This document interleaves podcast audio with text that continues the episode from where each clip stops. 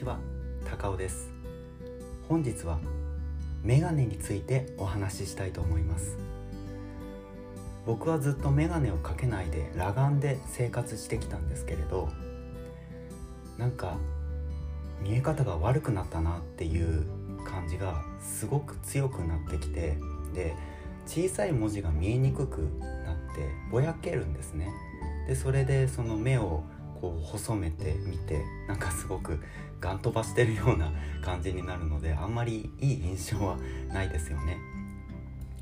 なのでこうそろそろメガネを作らなきゃなっていうふうに思いました。ではあのメガネを作るその過去に一度だけそのメガネを作ったことはあるんですけどそれからずっと作ってなくって。でそのメガネも作ったメガネも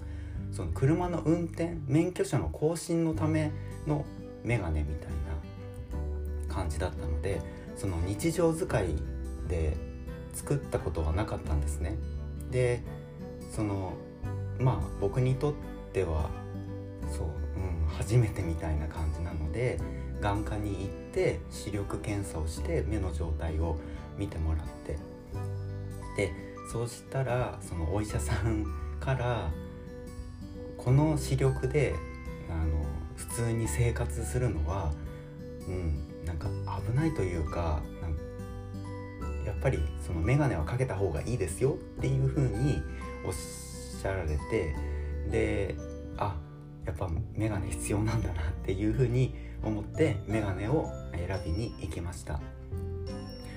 相方さんと一緒に行ってその相方さん相方さんと一緒にメガネを選んだんですけど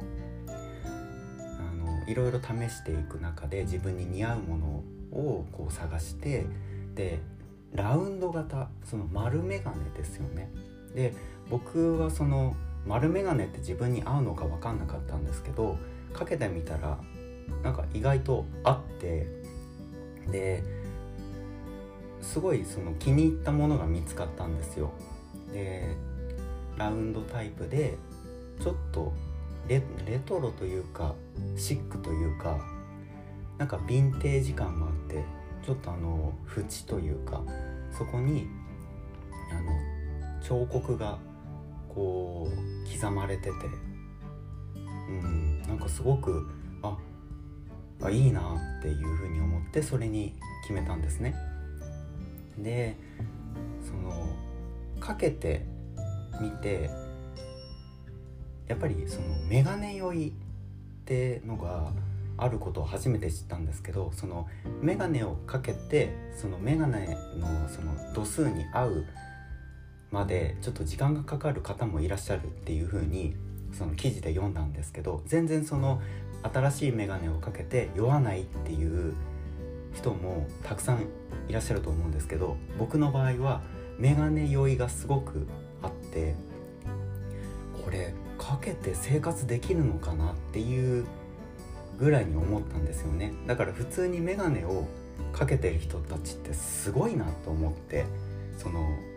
道すがら歩いてるその眼鏡をかけて歩いている人たちはあすごいなっていうふうに思ってで眼鏡酔いもその数週間から1ヶ月ぐらいで収まってくるっていう風にあの記事で読みました。でそれを信じてちょっと生活まあメガネになれるためにその日常生活でちょっとかけてやってたんですけど確かにだんだんとそのメガネ酔いは収まってきてあこれならかけてちゃんとその生活できるかも仕事できるかもっていう風に思ったら今度は メガネのそのえっ、ー、と柄の部分ですかねそのがちょっと顔に当たって顔というかななん耳の後ろですかね。に当たってちょっと痛くなってああずっとかけてるのちょっと辛いかもしれないって。要はフィッティングがあのうまくいってなかったみたいで。でもう一回メガネ屋さんに行って調整してもらってであのちょっと解消されてあこれならいいかもしれないって思ってあの仕事場に眼鏡をかけていったんですよ。れならいいって。ただそのマスクをあのまだしなきゃいけないので。でマスクをしたら眼鏡って曇るんですね。当たり前ですけど。あこれはダメだと思って。